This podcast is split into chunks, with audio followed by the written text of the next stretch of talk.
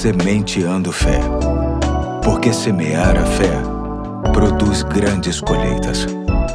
Olá, aqui é o Pastor Eduardo. Hoje é sexta-feira, dia 3 de junho de 2022, e dou graças a Deus pela sua companhia neste novo ponto da série Crer é mais do que acreditar, que tem como objetivo aprimorar o que significa este verbo na relação entre o homem e Deus. O nosso texto básico é 1 João 5, de 10 a 13, que diz assim: Quem crê no Filho de Deus tem em si mesmo esse testemunho. Quem não crê em Deus o faz mentiroso, porque não crê no testemunho que Deus dá acerca de seu filho. E este é o testemunho: Deus nos deu a vida eterna, e essa vida está em seu filho. Quem tem o filho tem a vida.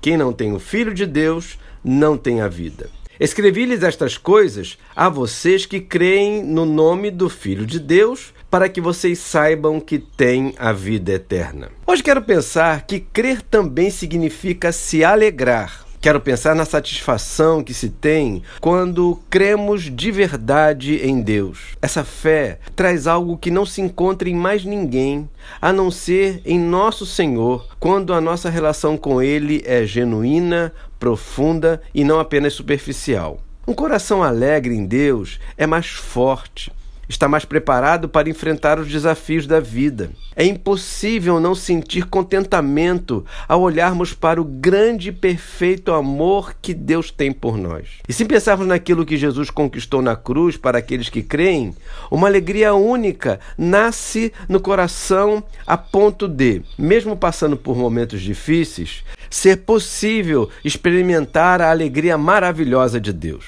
A vida eterna que desfrutamos quando efetivamente cremos em Jesus traz benefícios que não serão apenas vividos na eternidade. Desde já, desde agora, podemos usufruir das bênçãos que esta fé proporciona. Jesus mesmo sinalizou em João capítulo 10, verso 10, que ele veio para trazer vida em abundância, sobretudo às pessoas que nele crê, e essa qualidade de vida presume um contentamento que em muitos momentos não se consegue explicar. Pelo visto, o salmista experimentava esse regozijo em sua alma quando escreveu o que está no Salmo 28, verso 7, que diz assim: o Senhor é minha força e meu escudo. Nele o meu coração confia e dele recebo ajuda.